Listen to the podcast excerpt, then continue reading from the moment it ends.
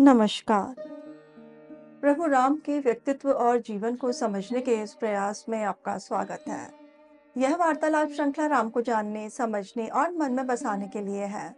इसमें मैं योगिता पंत, अपने मार्गदर्शक एवं गुरु अनिल चावला जी के सम्मुख कुछ जिज्ञासाएँ प्रकट करती हूँ और वे समाधान करते हैं। आइए इस वार्तालाप का आनंद लें। अनिल जी बहुत बहुत स्वागत है आपका। नमस्कार।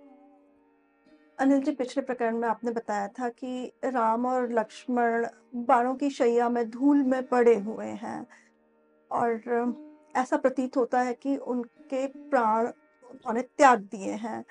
अब ऐसे में त्रिजटा हमें एक आशा देती है कि नहीं वो जीवित हैं। फिर उसके बाद क्या हुआ? जो तुमने वर्णन किया जी। बिल्कुल वैसी स्थिति थी। राम वहाँ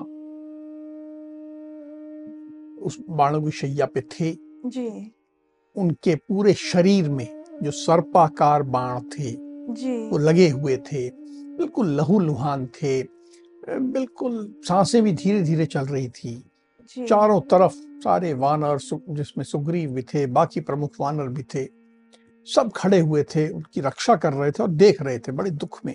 जी। इसके बीच में राम ने अंदर से आंतरिक अपने शरीर की दृढ़ता जी।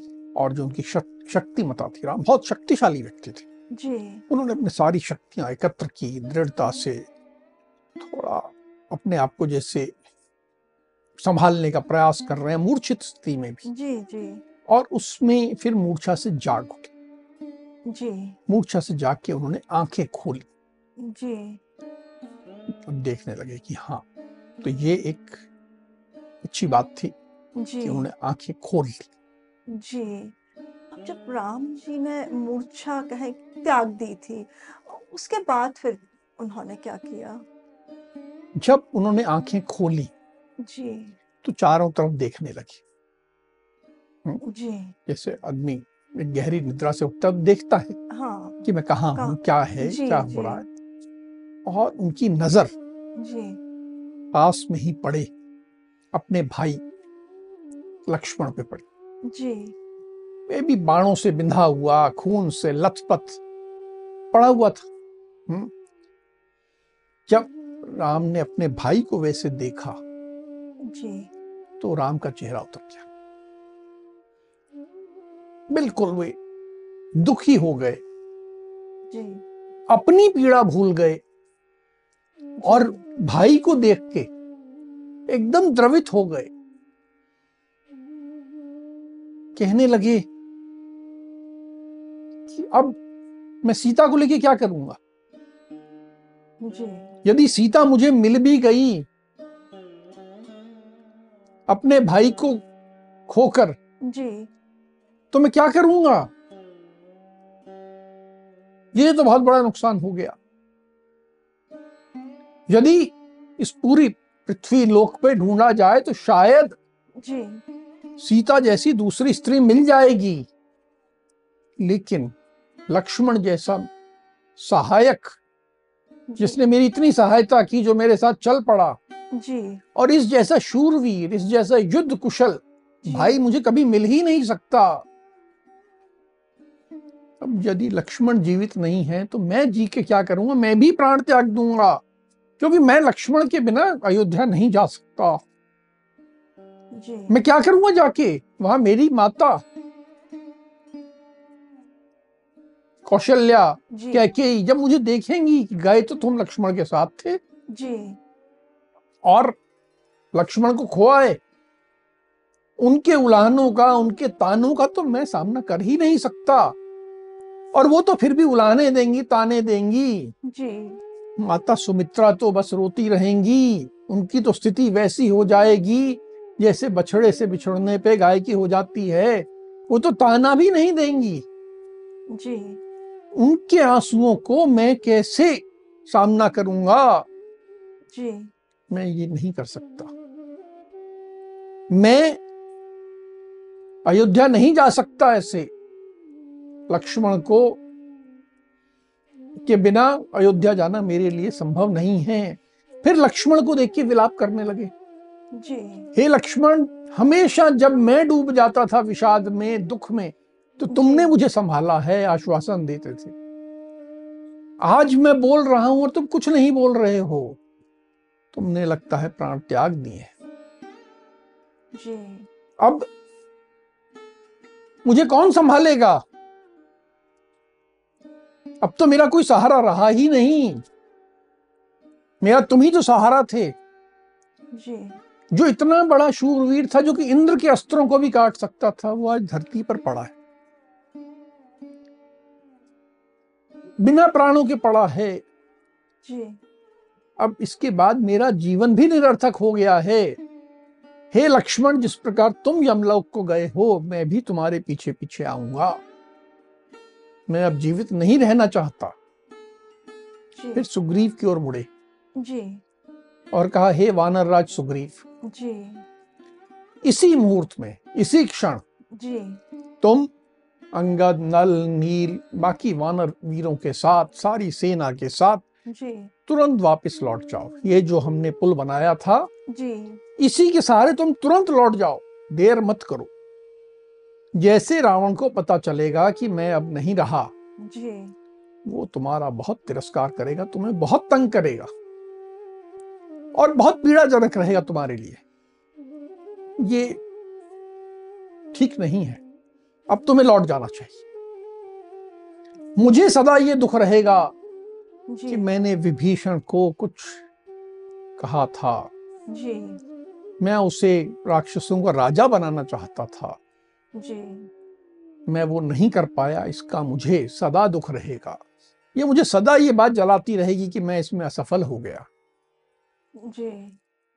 ये दुख तो रहेगा लेकिन जी। कि जितने वानर वीर तुम लोग हो सबने बहुत अच्छा युद्ध किया अपने प्राणों की बाजी लगा के युद्ध किया प्राणों की परवाह किए बिना युद्ध किया। जी। बड़ा पराक्रम दिखाया युद्ध कौशल वीरता सब दिखाया। जी। बहुत प्रशंसनीय कार्य किया। फिर उन्होंने अभी तो सबके बारे में एक बात कही। फिर एक एक वीर का नाम लेके कहा। इसको भी कहना उसने बहुत अच्छा काम किया इसको भी कहना उसने बहुत अच्छा युद्ध किया। उसने जो वहाँ कौशल दिखाया वो बहुत अच्छा था।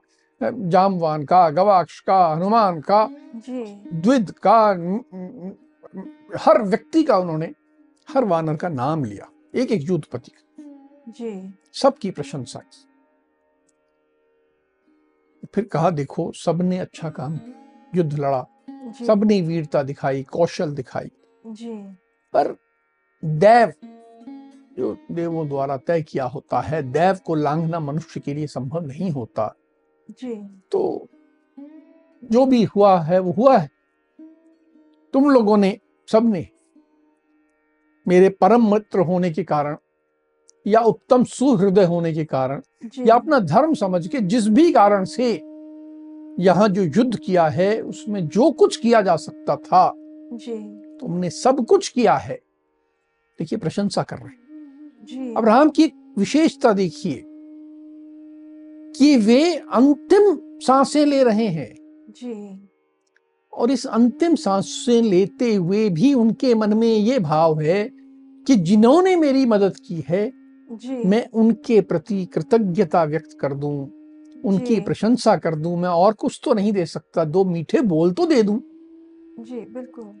ये एक मानता हूँ उनके मन में इस तरह की है। हाँ, इतने दुख की घड़ी में भी वो अपना एहसान कहे जता रहे थे। एहसान कहें या एक कम से कम प्रशंसा का एक स्वीकार करना कि हाँ तुमने अच्छा काम किया हाँ। मेरे इस दुख की खड़ी में तुम लोग मेरे साथ खड़े हुए। खड़े रहे तो उसके लिए एक बोलना। जी। ये एक सीखने वाली बात है। जी बिल्कुल। कि हम सफल हुआ मैं या असफल हुआ ये बात नहीं है। तुम लोगों ने अपना कर्तव्य पूरा किया है कर्तव्य से बढ़ के किया है और तुमने जो कुछ किया है मैं उसे स्वीकार करता हूँ। हम्म, अब जो कुछ हो गया सो हो गया। अब मैं तुम्हें आज्ञा देता हूँ जी। कि उस पूरी सेना के सर्वोच्च तो यही है। जी जी। सुग्रीव को भी संबोधित कर रहे हैं। जी। आज्ञा देते हैं देता हूँ कि तुम सब जहाँ इच्छा हो चले जाओ। जी। युद्ध के मैदान से जाना जब अगर आपको सर्वोच्च पद से आज्ञा नहीं हुई है तो जाना वो एक तरह की गद्दारी होता है। जी। यहाँ उन्होंने आज्ञा दे दी कि मैं तुम्हें मुक्त करता हूँ। अब तुम सबको जहाँ जाना हो चले जाओ। जी। और ये कह के जी। उन्होंने अपनी आँखें बंद कर ली। ऐसा लगा जी। कि वे एक शरीर पे बहुत पीड़ा से तो गुजर ही रहे थे। जी जी। और कहीं ना कहीं उन्होंने अर्धमूर्छा स्थिति में आ गए हैं। जी। और ऐसा मानस बना लिया है कि अब प्राण त्यागने के लिए की ओर बढ़ रहे हैं। जी। उनकी ऐसी स्थिति देख के जितने वानर वहाँ खड़े थे जी। सब आँसू बहाने लगे सब दुखी होने लगे क्योंकि एक ऐसा व्यक्ति जो कि अंतिम क्षण में भी जी। उनको मीठा बोल के जाना चाह रहा है जी। उसको ऐसे जाते देखना बहुत पीड़ादायक था सब रो रहे थे जी। अब जब ये राम जी विलाप कर रहे थे तो उन्हें किसी ने संभाला? विभीषण भी आए होंगे वहाँ पे तो उन्होंने कुछ कहा कुछ किया? तुमने विभीषण का नाम लिया। जी। हाँ विभीषण ने पहले सुग्रीव को संभाला था। जी। उसके बाद विभीषण पूरी सेना को संभालने के लिए एक गए थे हर तरफ़ घूम रहे थे हर सेना की टोली को संबल दे रहे थे जी। संभाल रहे थे। जी। पूरा वो चक्कर लगा के वहाँ लौटे। लौटे तो उन्होंने दोनों भाइयों को पड़ा देखा। जी। अब जब उन्होंने दोनों भाइयों को ऐसे पड़ा देखा जी। तो वो धरती पे बैठ गए और उनको देख के जी। पहले जो व्यक्ति मजबूती से खड़ा था अब वो एकदम द्रवित हो गया। जी। उसके दुख का बाँध टूट गया। अब उनसे अपना दुख संभाले नहीं गया। वे फूट फूट कर रोने लगे। जी। उन्होंने पहले दोनों भाइयों के नेत्र पहुँचे जी। कि थोड़ा कुछ आँसू हो खून हो पहुँच दिया। बड़े स्नेह भाव था। जी जी। बहुत स्नेह भाव से पहुँचे और फिर रोने लगे विलाप करने लगे। जी। कि देखो ये क्या हो गया? ये जो बल और विक्रम से संपन्न थे इस अवस्था में पड़े।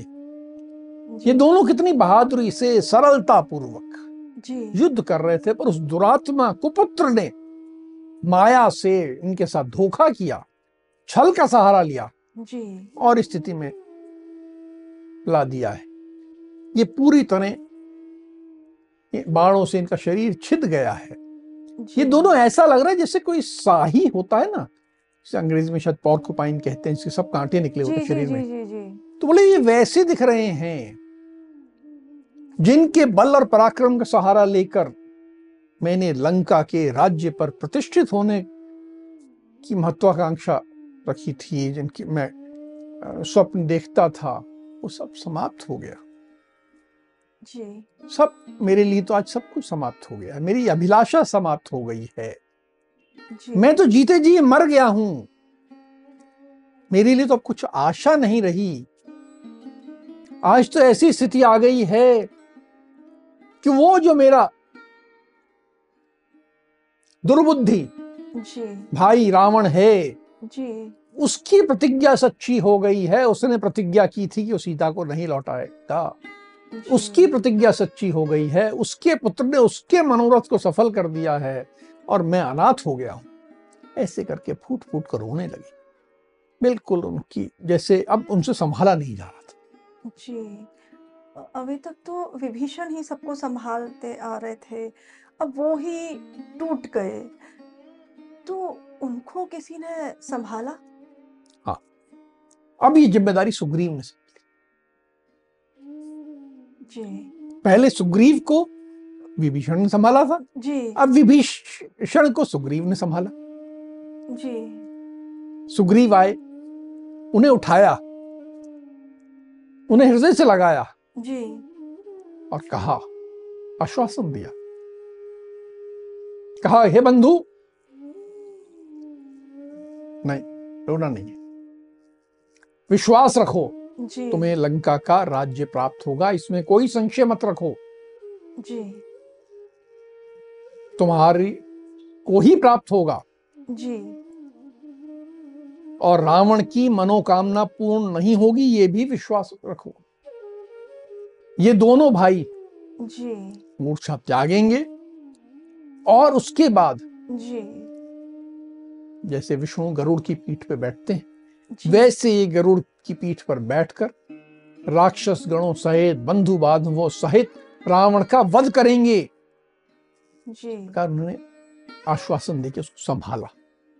जी। देखिए कई बार ये जो संभालना होता है व्यक्ति को जी। बड़ा महत्वपूर्ण। होता है और कोई व्यक्ति कितना भी बड़ा क्यों ना हो जाए उसे कोई संभालने वाला चाहिए होता है। जी। एक समय सुग्रीव को चाहिए था। जी। और फिर? विभीषण। विभीषण। विभीषण को ऐसे सांत्वना आश्वासन वगैरह देख के संभाल के जी। फिर वे सुग्रीव अपने ससुर सुषेण जो थे उनकी ओर मुड़े। जी। और उन्होंने कहा कि आप होश आने पर इन दोनों भाइयों को जी।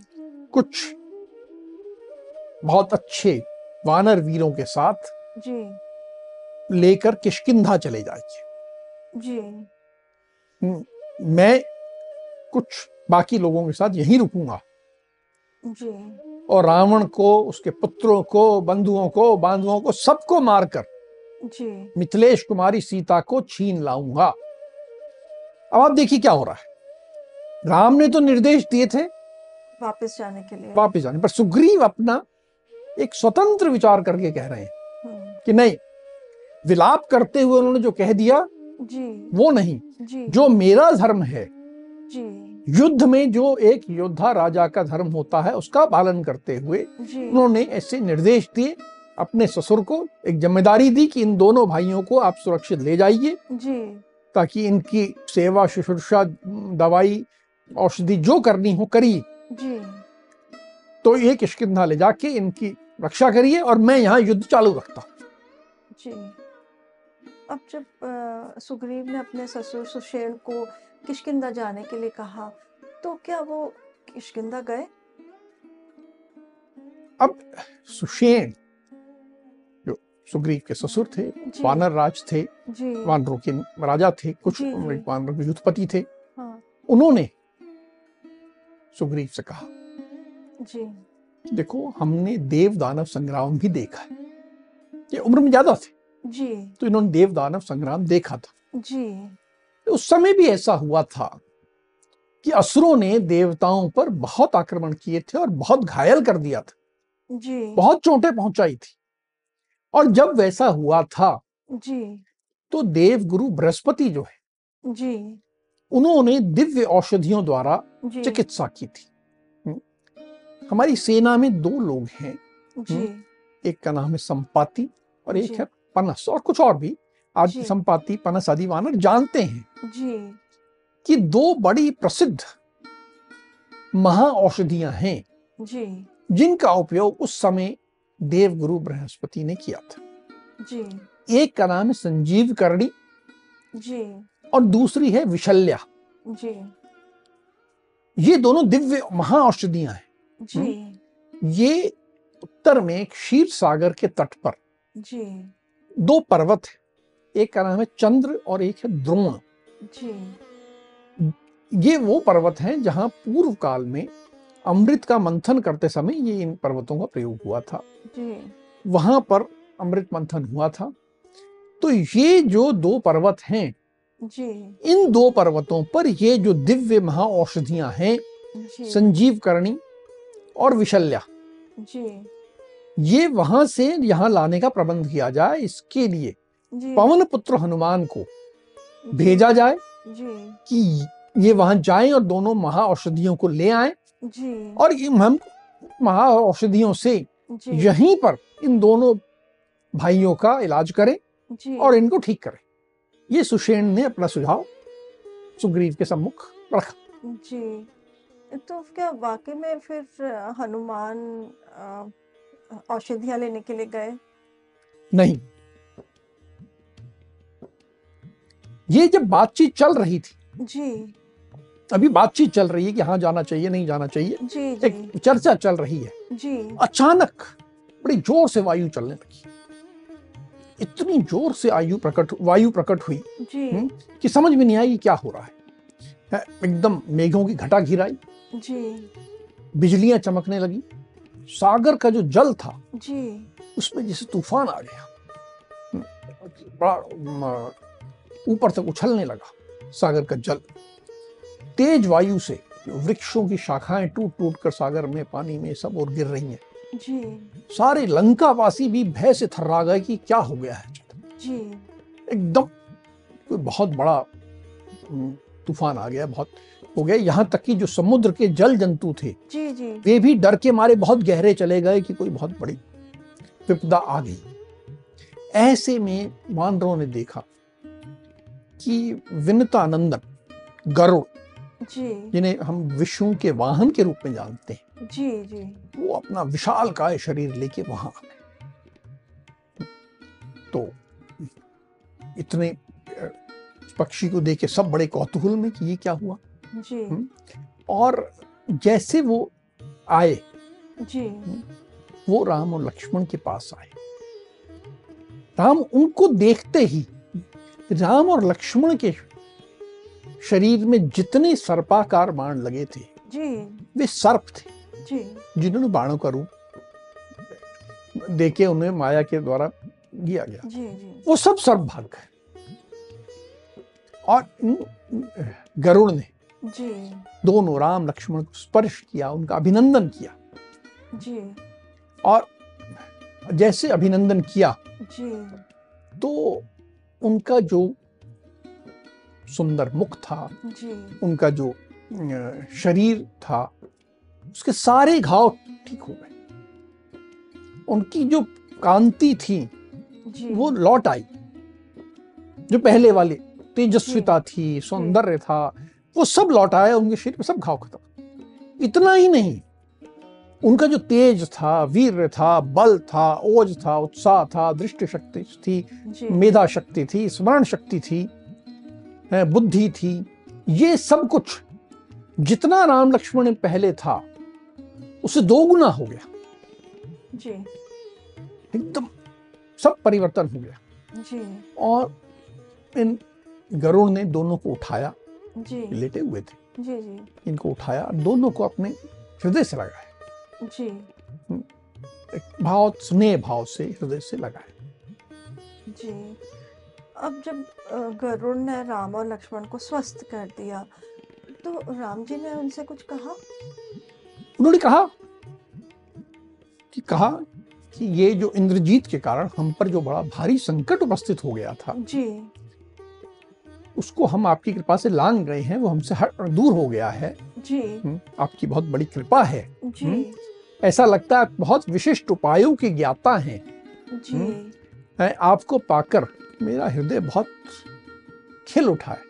जी। मुझे ऐस वैसी प्रसन्नता हो रही है जैसे मुझे अपने पिताजी जी। महाराज दशरथ के पास जाके होती थी या पितामह अज के पास जाके होती थी। बिल्कुल वैसी प्रसन्नता हो रही है। मैं समझ नहीं पा रहा हूँ मुझे ऐसी प्रसन्नता क्यों हो रही है। जी।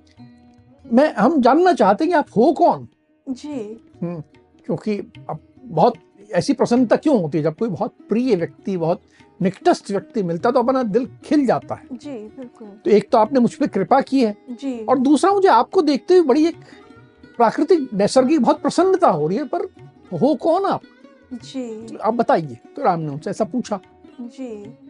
जब राम ने गरुड़ से ऐसे पूछा तो उन्होंने फिर क्या उत्तर दिया? अब देखिए यहाँ पर एक बात समझे यहाँ पर आके हमें पहली बार पूरी वाल्मीकि रामायण में। जी। ये समझ में आता है कि राम विष्णु के अवतार है। हमें मालूम है कि गरुड़ जो है विष्णु का वाहन है। जी। लेकिन अभी राम मनुष्य रूप में सब कुछ कर रहे हैं। जी। गरुड़ उनको नहीं कहना चाहता कि आप विष्णु हो। नहीं। ये तो मनुष्य रूप में कर रहे हैं। जी जी। तो उनसे कहता है कि मैं आपका प्रिय मित्र गरुड़ हूँ। मैं आपका सखा हूँ। जी। मैं बाहर विचरने वाला आपका प्राण हूँ। जी। मतलब मैं आपका वो प्राण हूँ जो बाहर विचरता है। जी। आप दोनों की सहायता के लिए ही जी। मैं यहाँ आया जी। मैंने जो आपको कहा कि मैं आपका सखा हूँ जी। इस विषय में आप कभी कोई कौतूहल मत करो। जिज्ञासा मत करना। जी। जब ये युद्ध समाप्त हो जाएगा जी।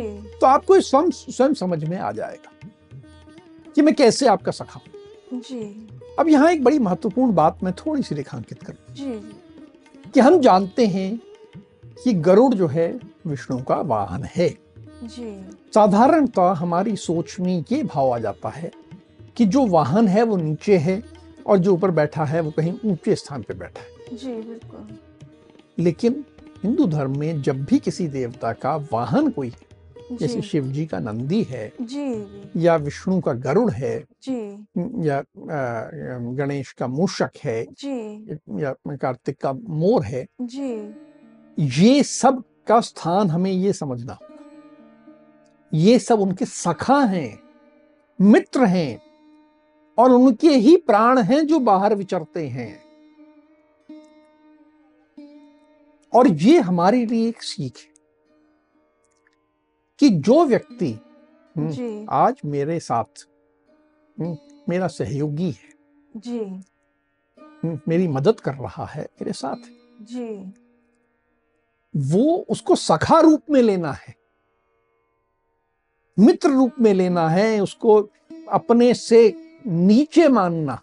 जी। ये बाद में जातिवादी सोच आई।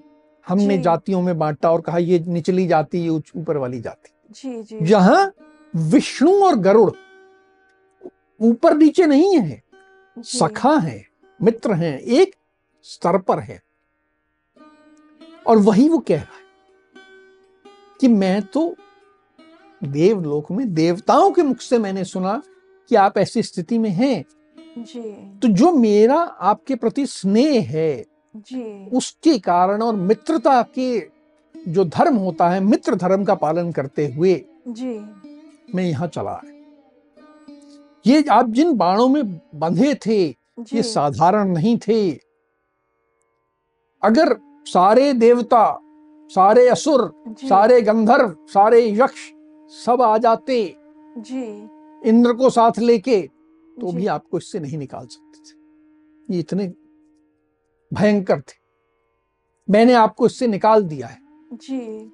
लेकिन आपको इससे समझना होगा।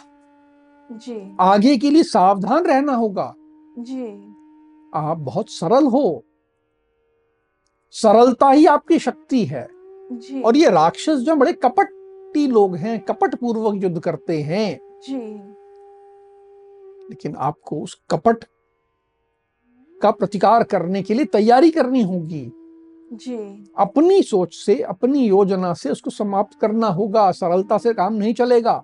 जी। तो आगे के लिए जी। जो युद्ध होने वाला है अब इस घटना को हम सदा याद रखना। इस घटना को भूलना मत। जी। और इसके आधार पर आगे अपनी योजना बनाना। इससे सीख लेना। देखिए मित्र के रूप में वो समझा रहे हैं जी। कि आपको आगे ऐसा करना है। और कहा अब मुझे आप आज्ञा दीजिए। जी। मैं एक बार मित्र के रूप में आपको पुनः हृदय से लगाना चाहता हूँ। जी। और राम ने उन्हें हृदय से लगाया। उसके बाद उन्होंने जी। राम लक्ष्मण की परिक्रमा की।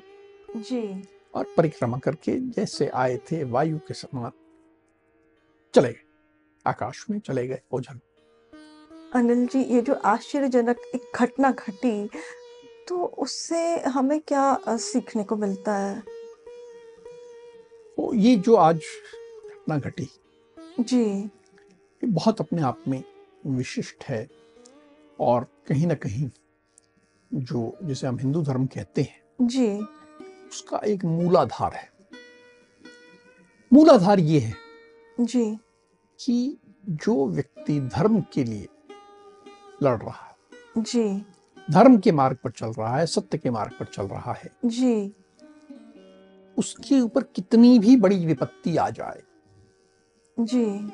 उस विपत्ति के क्षण में जी। उसको दैविक शक्तियों का विश्व के जो कॉस्मोस कह सकते हैं विश्व के जो भी विभिन्न प्रकार की शक्तियाँ हैं उनमें से कोई उसको सहारा मिलता उसको मदद मिलती। जी। मन में हमें हमेशा ये दृढ़ विश्वास रखना है। हमें संघर्ष करते रहना है। जी। हमें आगे बढ़ना है हमें काम करना है। इस पूरे प्रकरण में हमने देखा जी। कि विभीषण ने सुग्रीव ने जी। किस प्रकार सेना को संभाला है? जी। एक दूसरे को संभाला है। जी जी। और उनके संभालने के कारण ही जी। जब दैविक शक्तियों की मदद आई जी। तो फिर युद्ध प्रारंभ हो सकता है। अगर वो संभालते नहीं जी। और ऐसी स्थिति कर देते कि मान लीजिए राम और लक्ष्मण को राक्षस उठा के ले जाते जी। उनका अंतिम संस्कार ही कर देते जी। तो सब समाप्त हो जाता। जी। फिर दैविक शक्तियाँ भी आपकी मदद नहीं कर सकती। जी। तो ये विश्वास रखना और कितनी भी बड़ी विपत्ति आ जाए जी। अपने मन के विश्वास को जागृत रखते हुए बढ़ना एक न एक समय आएगा जी। कि आपको कहीं सहारा मिलेगा। जो वैश्विक शक्ति है विश्व की जो मूलभूत जो एक संचालन करने वाली शक्ति है वो आएगी और आपको सहारा देगी। जी। ये विश्वास जी। ही हमें धर्म के मार्ग पर सदा रखता है। जी। धर्म के मार्ग पर विपत्तियाँ आती हैं। जी पर गिव अप नहीं करना। छोड़ना नहीं है। नहीं हिम्मत हाँ। नहीं टूट टूटने देनी है। जी जी। हाँ हमने देखा कि राम भी ऐसी स्थिति में फंस गए थे कि उन्होंने खुद भी जी। उनकी हिम्मत टूटने लगी थी। लेकिन उन्होंने भी अपने आप को संभाला था मूर्छा से बाहर निकले थे। जी। और हमें अपने साथ ऐसे लोग रखना है जो हमें हर हालत में संभालते रहे। अपने सहयोगियों को। हमारा जो हित चाहते हो। हित चाहते हैं और जो इसी भाव से अपने विश्वास में सुदृढ़ रहे। जी बिल्कुल। जो हिम्मत अगर एक हिम्मत जिसकी टूटे दूसरा संभाल ले। जी टांग खींचने वाला ना हो। हाँ कई बार ये होता है कई बार हमें देखने को मिलता है कि एक व्यक्ति प्रयास कर रहा है। जी। उसको एक असफलता मिलती है। जी। उसके साथ वाले ही बोलते अरे मैंने पहले ही कहा था तू कुछ नहीं कर सकता। तू तो असफल होने ही वाला था। बिना मतलब के करने लग गया। है ही तो मूर्ख। नहीं ऐसे लोग नहीं चाहिए। जी। हमें ऐसे लोग चाहिए जो कि कठिन से कठिन परिस्थिति में अगर मैं हिम्मत छोड़ने लगूं जी। तो वो हिम्मत संभाल ले।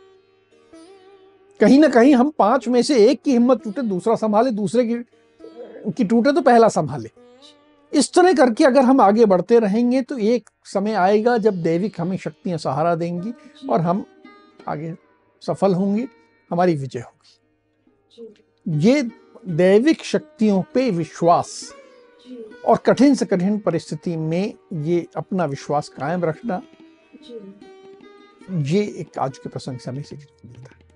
अनिल जी जो आपने अभी महत्वपूर्ण बातें बताई वो हमारे लिए सीखने योग्य है, ध्यान रखने योग्य है। अब हम आज की चर्चा को यहीं विराम देते हैं। अगली कड़ी में राम के जीवन से जुड़े कुछ अनछुए पहलुओं के साथ हम दोनों फिर उपस्थित होंगे। राम राम। राम राम।